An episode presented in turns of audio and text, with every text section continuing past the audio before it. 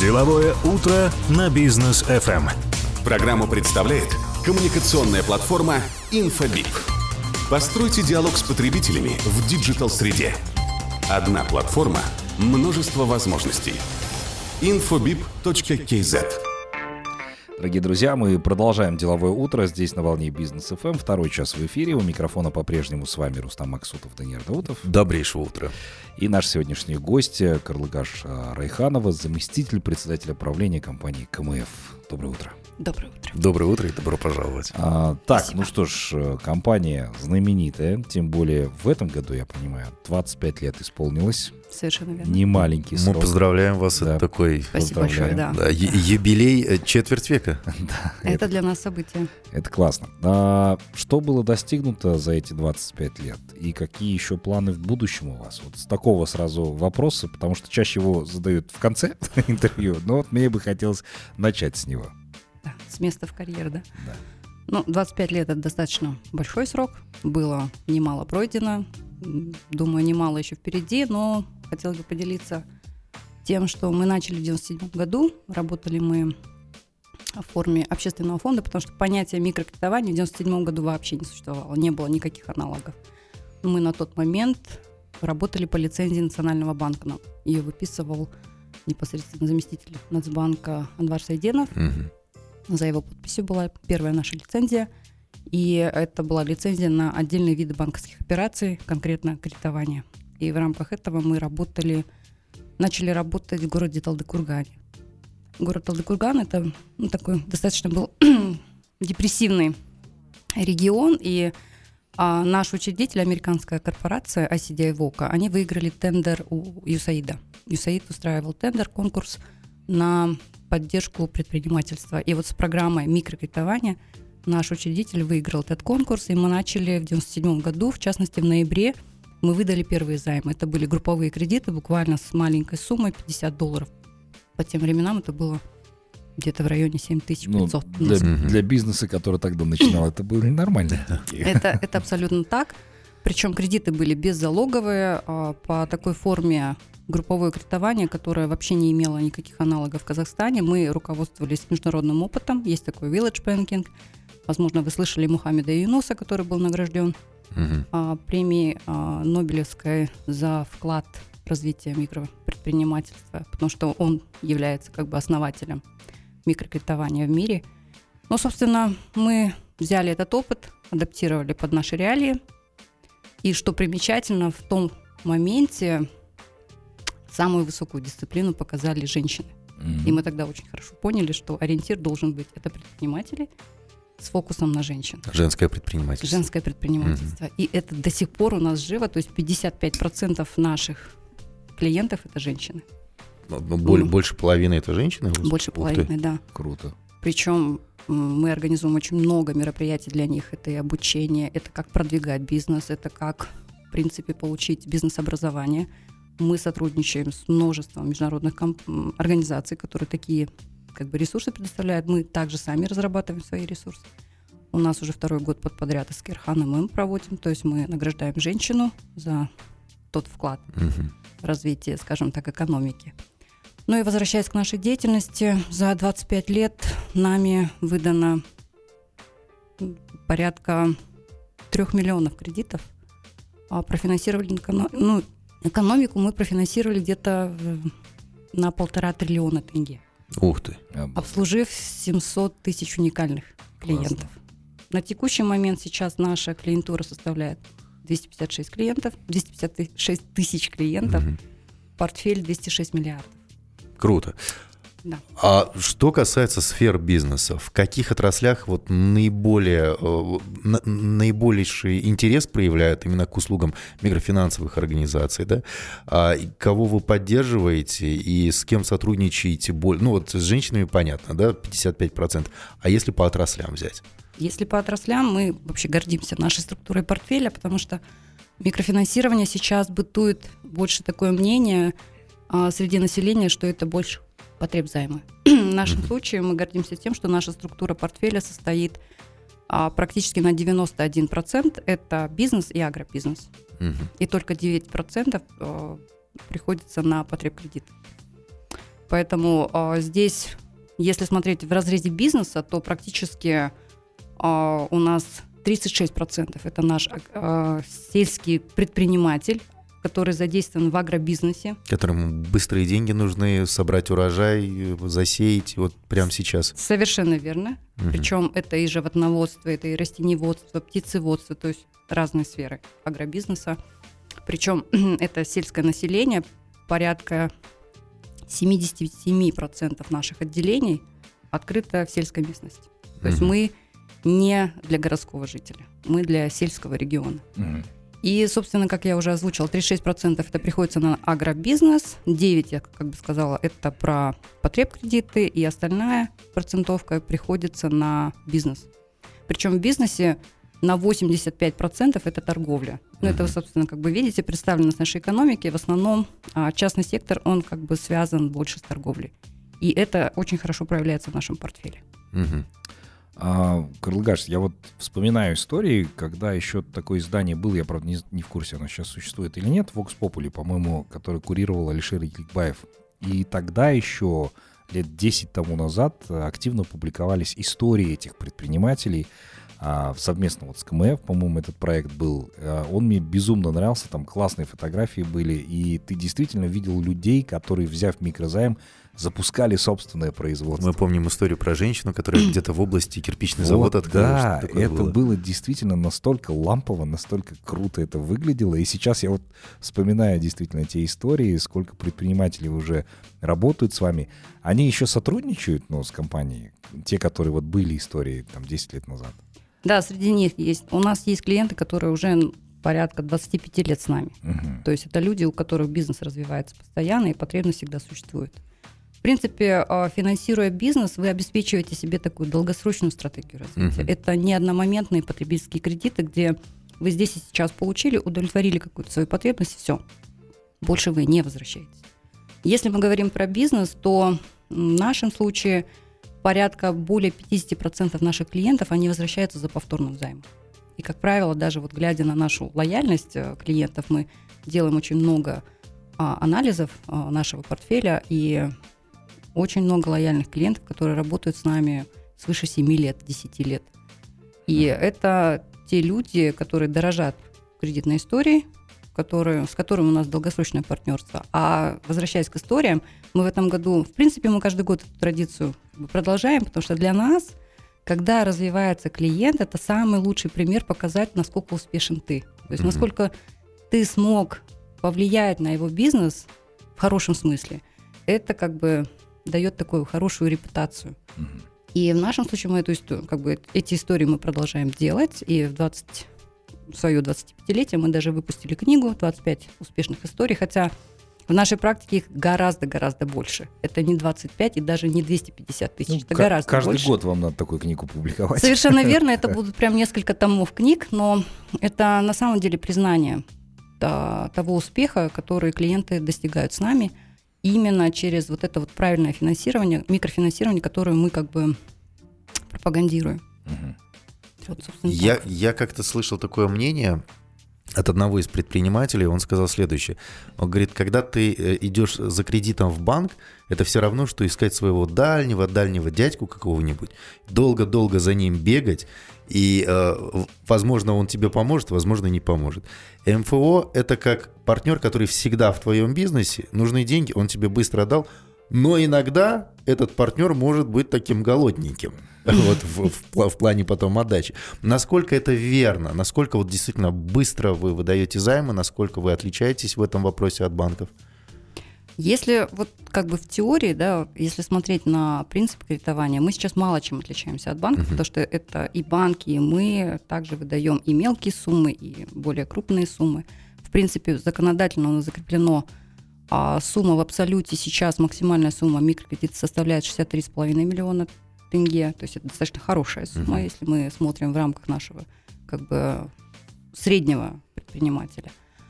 То, что нас отличает от банков и в целом доступности, вы правы, потому что если возвращаться в историю, когда, как я уже озвучивала, не было аналогов микрокредитования, мы были, скажем так, Первооткрыватели. первооткрывателями, которые, в принципе, взяли на себя вот эту ответственность финансовой инклюзии.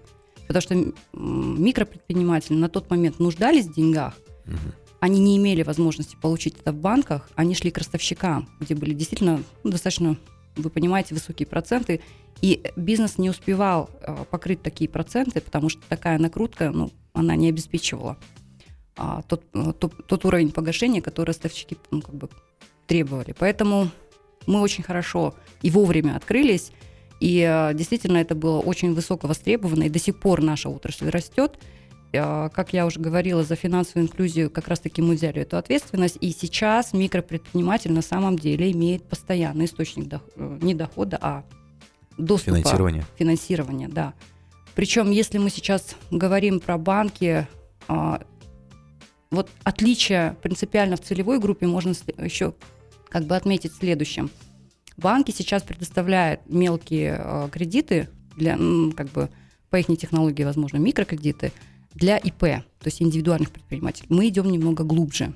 То есть мы даже финансируем тех, у кого нет статуса ИП, который работает по принципу единого совокупного платежа. Вы знаете, есть определенные там ограничения. В Да. принципе, это легальная деятельность, но мы идем глубже. Это более мелкий предприниматель. Плюс к этому, если взять нашу активность, активность банков, банков как-то больше ориентированы, они как-то в городе. Мы идем в сельскую местность. Мы идем в агробизнес. То, что сейчас до сих пор еще не популярно. То есть для нас это еще огромный потенциал. Поэтому если идти в сельскую местность, если идти непосредственно к микропредпринимателю, занимающемуся сельским хозяйством, занимающимся какой-то там мелкой торговлей, это все еще не покрытое банковскими услугами клиентура. Мгм. Ну и тем более сейчас э, президент, напомню, активно дает понять, что сельским хозяйством необходимо заниматься. Постоянно он об этом говорит, поэтому я думаю, что ваша организация тут как нельзя, кстати, встраивается. Оставайтесь с нами, друзья, после короткой паузы мы продолжим. Деловое утро на бизнес FM. Дорогие друзья, продолжаем наш эфир. Карлыгаш Райханова здесь по-прежнему с нами, заместитель председателя правления компании КМФ. У нас не то чтобы в эфире интересная беседа, еще и вне эфира. Он вне эфира, да. Да, обсуждаем очень актуальные и интересные темы.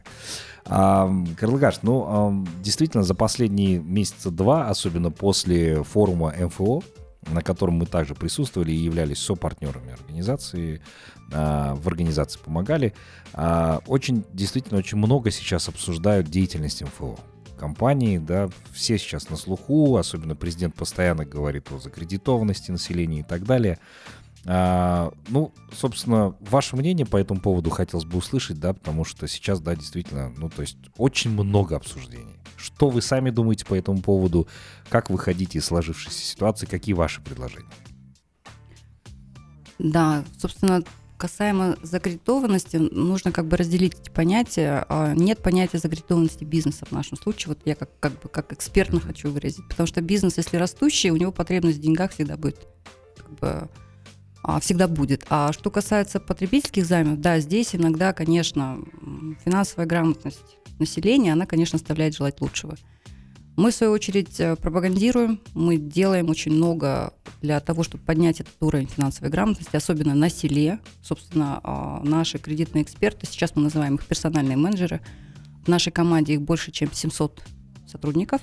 Они обучены, они помогают э, непосредственно предпринимателям оформлять, скажем так, их бизнес вот в финансовую отчетность, потому что Мгм. очень много э, предпринимателей не понимает эту часть, и вот мы через э, наши формы а, заполнения и так далее, мы как бы это пропагандируем, то есть это делает не бизнес, а мы делаем вместе с ним. То есть мы Мгм. берем какие-то записи, берем наблюдения, проводим мониторинг бизнеса.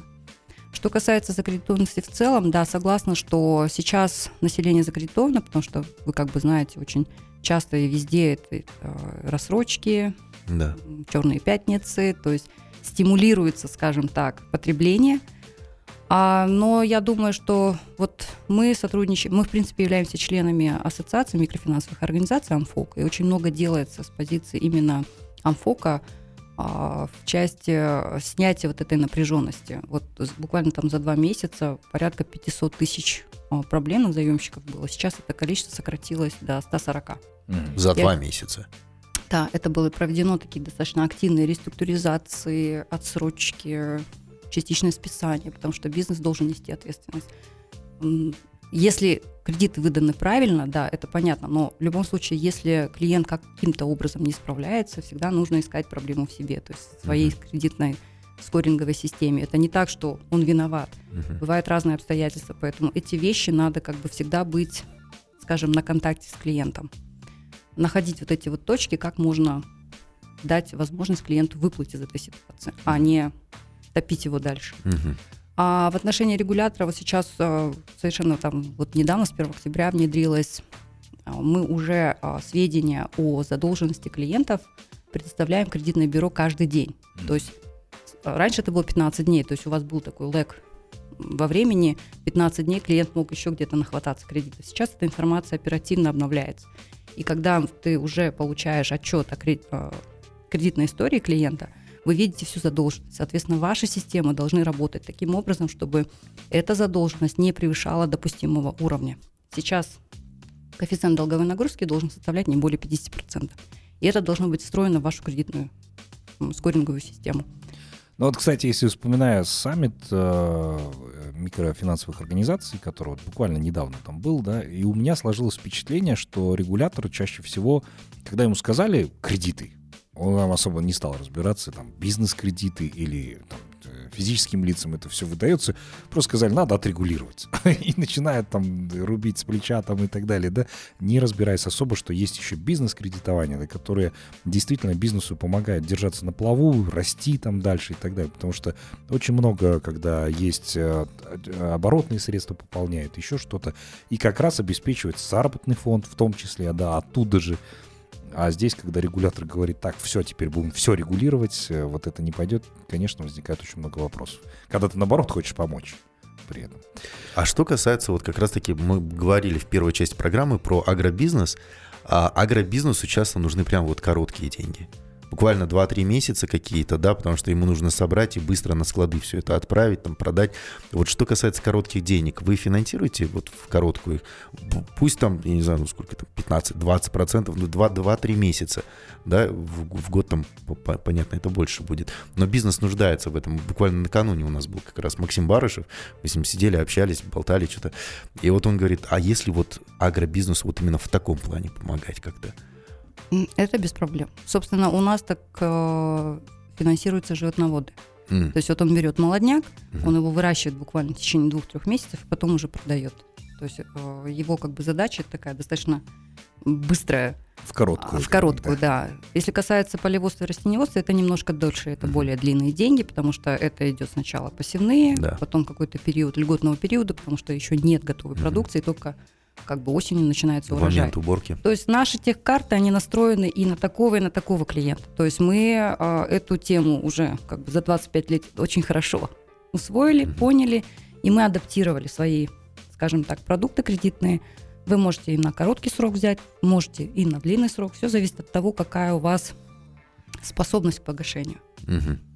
Круто. А, Карлыгаш, вот э, как раз Даниэр тоже затронул тему такого короткого кредитования. А, есть еще такой момент, когда действительно вот приходит к вам клиент, э, взял кредит на развитие своего бизнеса, а потом в какой-то момент понимает из-за различных ситуаций, вот вспомните коронавирус, например, да, который там ограничил всю деятельность бизнеса, практически все встали. Но такая ситуация, и выплачивать клиент, по сути дела, не может. Как вообще ваша компания относится к таким ситуациям? Насколько идет вообще навстречу, помогает и так далее?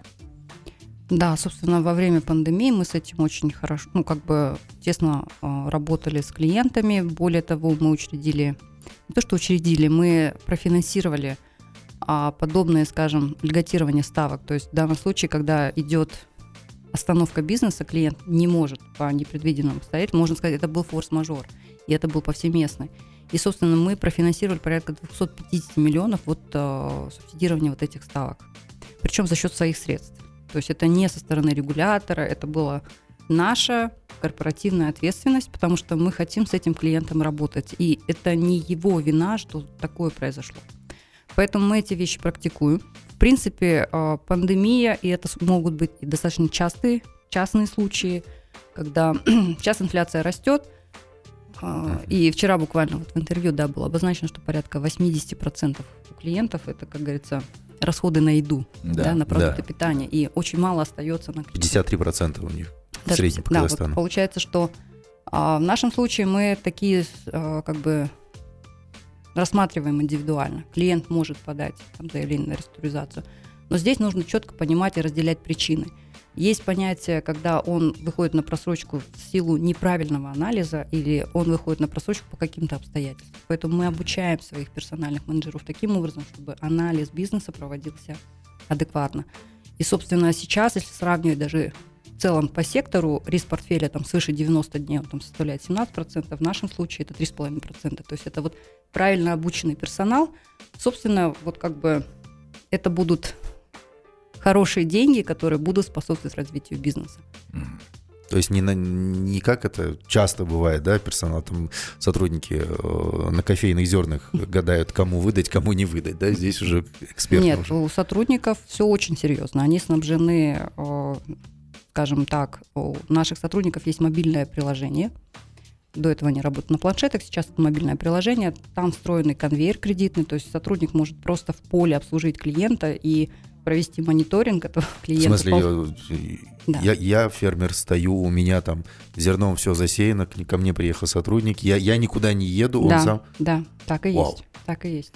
Вот это А- Выезжает и делает анализ. Собственно, даже клиенту клиент должен подписать только согласие. Согласие на а, там, сведения, Предоставление. его предоставление, да, его персональных данных, чтобы мы могли запросить у него кредитный отчет, если у него есть, скажем, кредитная история. То есть практически даже документы не нужны, мы имеем там, доступ к госбазе а, физических лиц, то есть даже цифровые документы, удостоверение личности и прочее, нам все доступно. То есть это все можно запросить через приложение. Провести оценку, Мгм. и как бы одобрить кредит. То есть максимально быстро и удобно, да, проходит? Наша, ситуация? да, мы, собственно, даже когда онлайн не был так, скажем так, активен, да, мы открывали наши отделения как раз-таки вблизи, где высокая концентрация нашей клиентской базы. То есть это возле базаров, это в районных центрах. У нас сейчас мы покрываем 14 областей, 116 отделений. Если в совокупности брать, это более 4000 населенных пунктов. То есть мы там, где наш клиент. Мгм. Собственно, иногда даже через дорогу. То есть по всему Казахстану. А о доле рынка мы можем поговорить? Какая у вас доля? Мы лидирующую позицию сохраняем, это 22%. То есть на протяжении 25 лет мы не теряем эту лидирующую позицию.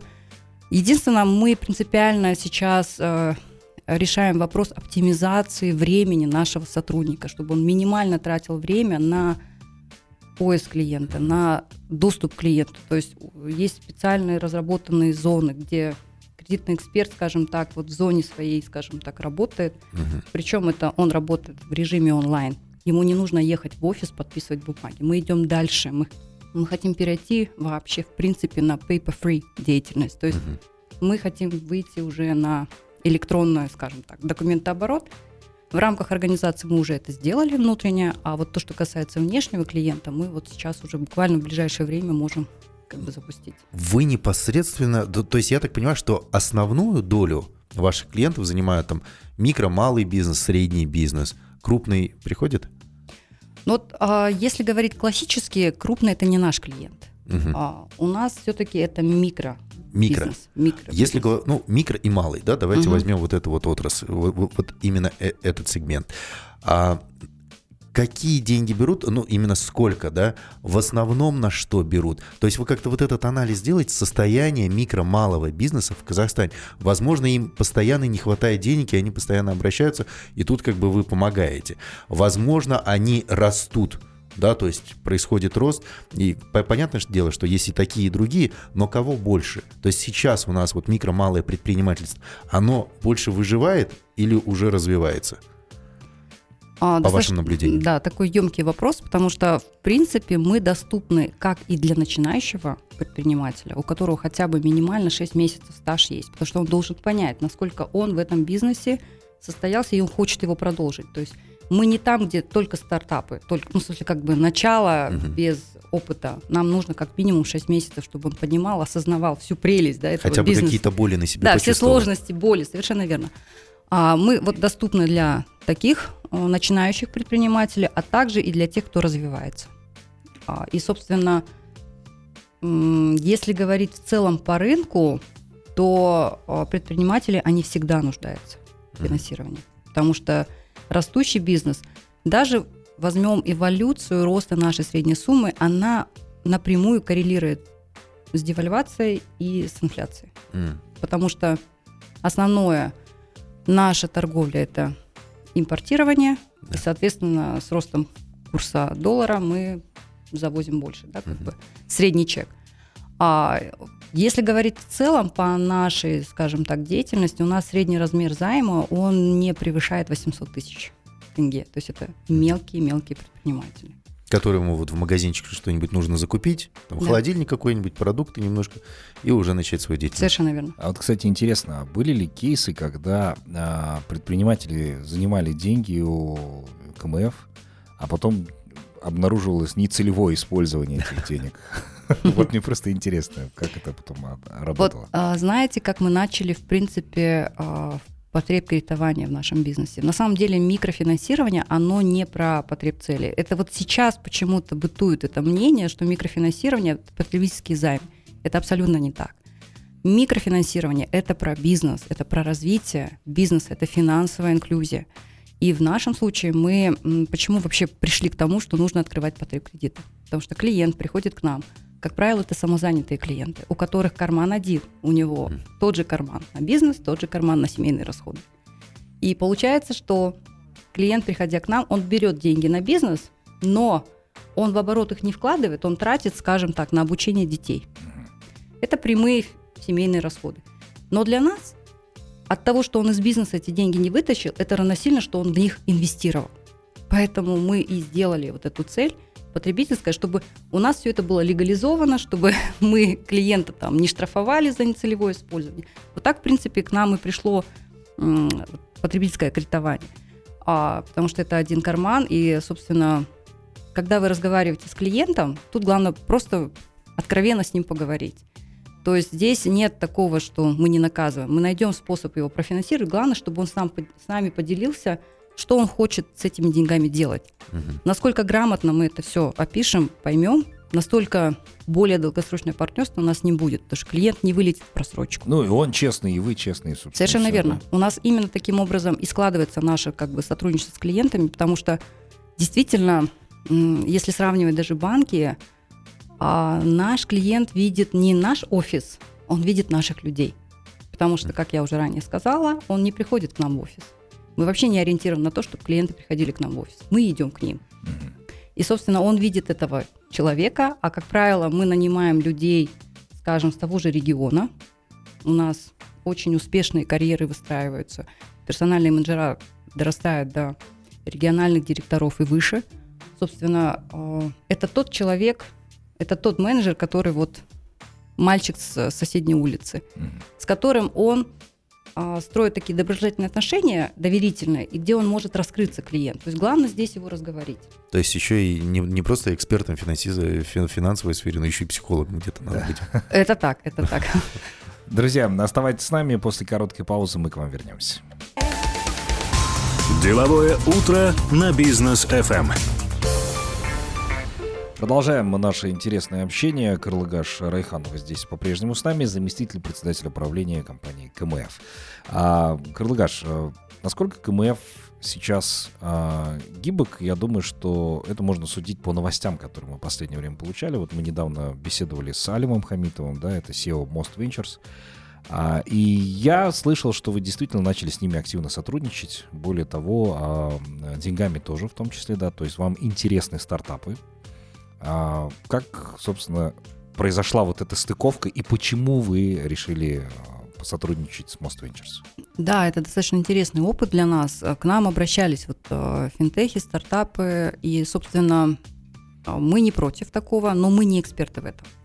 То есть каждый должен заниматься своим делом. Мы эксперты микрофинансирования. Поэтому Most Ventures для нас это такая долгосрочная инвестиция. Мы инвестировали порядка 2 миллионов долларов, потому что мы знаем, что там сделают экспертную оценку. Куда эти деньги инвестировать, как это сделать, они знают лучше нас. Мгм. Поэтому мы, скажем так, делегировали а, это, а, но при этом как бы предложения все же поступают. Мы часто участвуем в их мероприятиях, мы смотрим, как это, что вообще такое быть венчурным инвестором. Эта тема очень интересна для нас. Но для оценки мы все-таки не за самостоятельную оценку, то есть у КМФ нету на это ни ресурсов, ни экспертов, поэтому все стартапы мы стараемся финансировать через Mosventures. Мгм.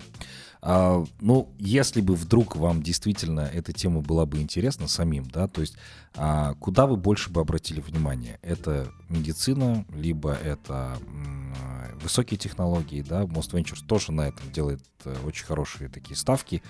И при этом а, вот Алим тоже приходил к нам и вне эфира уже говорил о том, что очень обидно, что на наши стартапы не обращают внимания, а именно когда они выстреливают за рубежом, тогда сразу все обращают на них внимание. И он привел пример HR Messenger, который буквально недавно купила компания Авито, там больше 62%, но это произошло как раз-таки после а, того, как вот на них обратили внимание там, а потом здесь в Казахстане говорят, о, это же наши ребята, давайте мы там тоже там профинансируем и так далее.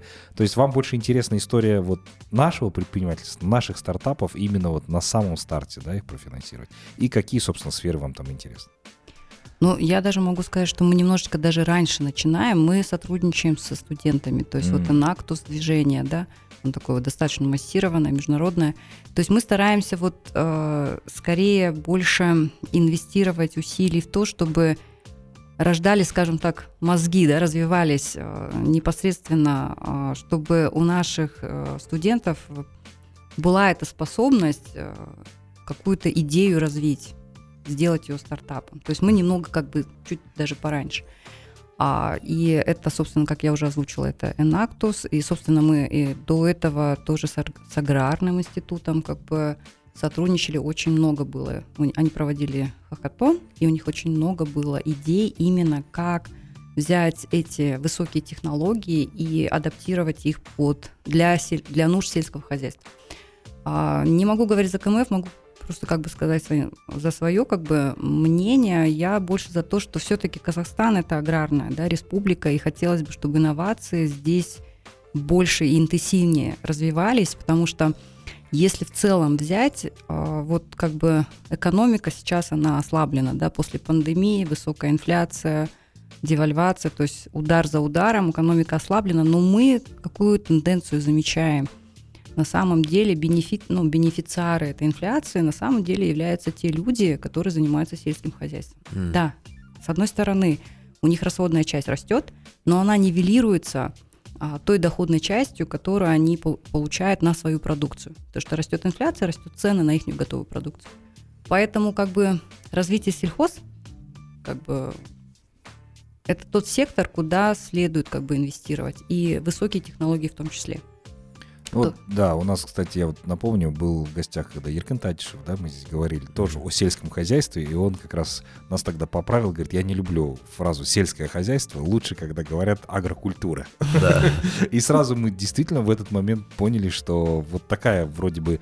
э, Вроде просто слова, да, вроде но слова, отношение меняется. Отношение сразу меняется, когда ты говоришь уже агрокультура. Агрокультура, да. А что касается микрофинансовых организаций, сейчас их число растет. То есть, если я ошибаюсь, поправьте меня, за только этот год или за прошлый год более 200 компаний открылось новых. А вообще в целом по сектору сейчас 237. А, или МФО. 237. 237 всего количество. В ага. этом году их открылось 19. А, 19. 19. Вот, то, ну, то есть 237, 19 открылось. По моему мнению, многовато. То есть они растут, растут, растут. А по- э, как вы считаете, это больше это про развитие отрасли? А об этом идет речь? Или же все-таки это какая-то проблема у нас уже образуется с таким количеством инфошек?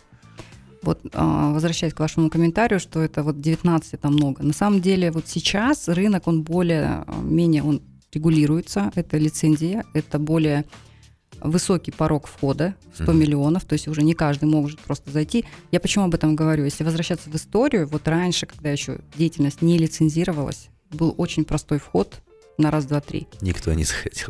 Заходили, А, и да. тогда количество микрокредитных организаций было в 10 раз больше. Вот считайте, 237 их сейчас. А, вот Раньше, почти две с половиной 2006 тысячи. там, год, да, до 2006 года. Первый закон об МКО вышел, по-моему, дай бог памяти, 200 2003 или 2000. Мгм. В, общем, В начале 2000 Да, в начале 2000-х. И, собственно, тогда действительно был бум. и создавалось э, МКО. Сейчас они растут там в двухзначном значении, тогда они росли в трехзначном значении. Поэтому сейчас эта деятельность регулируется. Собственно, мы способствовали тому, чтобы эта деятельность регулировалась. Непосредственно наш председатель правления, господин Жусупов, а, при участии Амфок а, как бы лоббировали того, чтобы этот рынок нужно очистить, оставить игроков, которые имеют серьезные намерения на развитие. Это не просто вот открыть там парикмахерскую, да, там налично там продали. Были такие случаи, что продавали квартиры, брали капитал, вкладывались и развивались. Да, есть успешные случаи, когда действительно люди, а, приходя с этой идеей, и они сейчас выросли в нормальные такие МКО, но были неуспешные, скажем так, идеи. Поэтому 19 Э, новых МФО за этот год для меня относительно немного. Но про развитие отрасли теоретически, когда рост игроков идет в секторе, значит, эта отрасль растет. Угу. А какой примечательный факт? В целом сектор э, вырос на 20... Судный портфель, совокупный э, судный портфель сектора вырос на 26%. 25,8, если быть точными. Мы выросли чуть побольше, Э, КМФ с начала года мы подросли на 27,2%. Как бы отрасль, э, отрасль, она еще развивается, есть еще большой потенциал. Но в чем примечательность? Для меня, как для эксперта, очень любопытно взглянуть в целом на судный портфель в расшифровке. Потому что а, судный портфель, например, на индивидуальных предпринимателей, он прос, вырос там на 20%, то есть меньше. Больше выросли именно вот эти вот беззалоговые, скажем так, потребительские физические лица кредитования. В том числе это а, большей частью это, наверное, потребительское кредитование. Для меня, как для эксперта, это не совсем хорошо. Все-таки я за то, чтобы сектор рос именно с позиции предпринимательства. То есть растут МФО и растет финансирование именно предпринимателей. Потому что если на нашем примере мы выросли на 27,2%, и 67% из них составляет именно кредиты, направленные на бизнес. бизнес. Да. Вот угу. в таком раскладе мне, конечно, как эксперту более желательно видеть такую тенденцию. Ну, потому что предприниматель растет, а потом эти все деньги возвращаются обратно в государство, экономику. Совершенно верно. Это мультипликационный эффект, да. Да, да так и есть. А, Крылыгаш, спасибо вам большое, а, что пришли к нам сегодня, рассказали много чего интересного. Еще раз поздравляю компанию КМФ с 25-летием. Спасибо а, большое. Желаем дальнейших вам успехов. Продолжайте развивать предпринимательство, предпринимательство, продолжайте поддерживать предпринимателей. Это действительно очень классно. Побольше а, вам финансово Грамотных клиентов. Грамотных клиентов, Спасибо да. большое. Может быть, у вас будет пожелание нашим слушателям, потому что впереди уже Новый год, праздники. И вот хотелось бы от вас услышать пару э, красивых слов. На самом деле сейчас э, за последние э, годы все сводится к простой фразе «мирного неба нам над головой», потому что действительно это сейчас такой огромный смысл имеет. Актуально, да. Актуально, поэтому я желаю нам мирного неба над головой, чтобы нас никакие сюр... неожиданные, неприятные сюрпризы не ждали в году наступающем. Всем благополучия, здоровья крепкого. Огромное спасибо за приглашение. Время пролетело незаметно. Очень много хотелось еще сказать, э, но я думаю, у нас еще будет такая да, возможность. Да, Спасибо да. вам большое. Спасибо. Спасибо. Дорогие друзья, ну а мы с вами также прощаемся. До завтра. До новых встреч в эфире. Всем пока.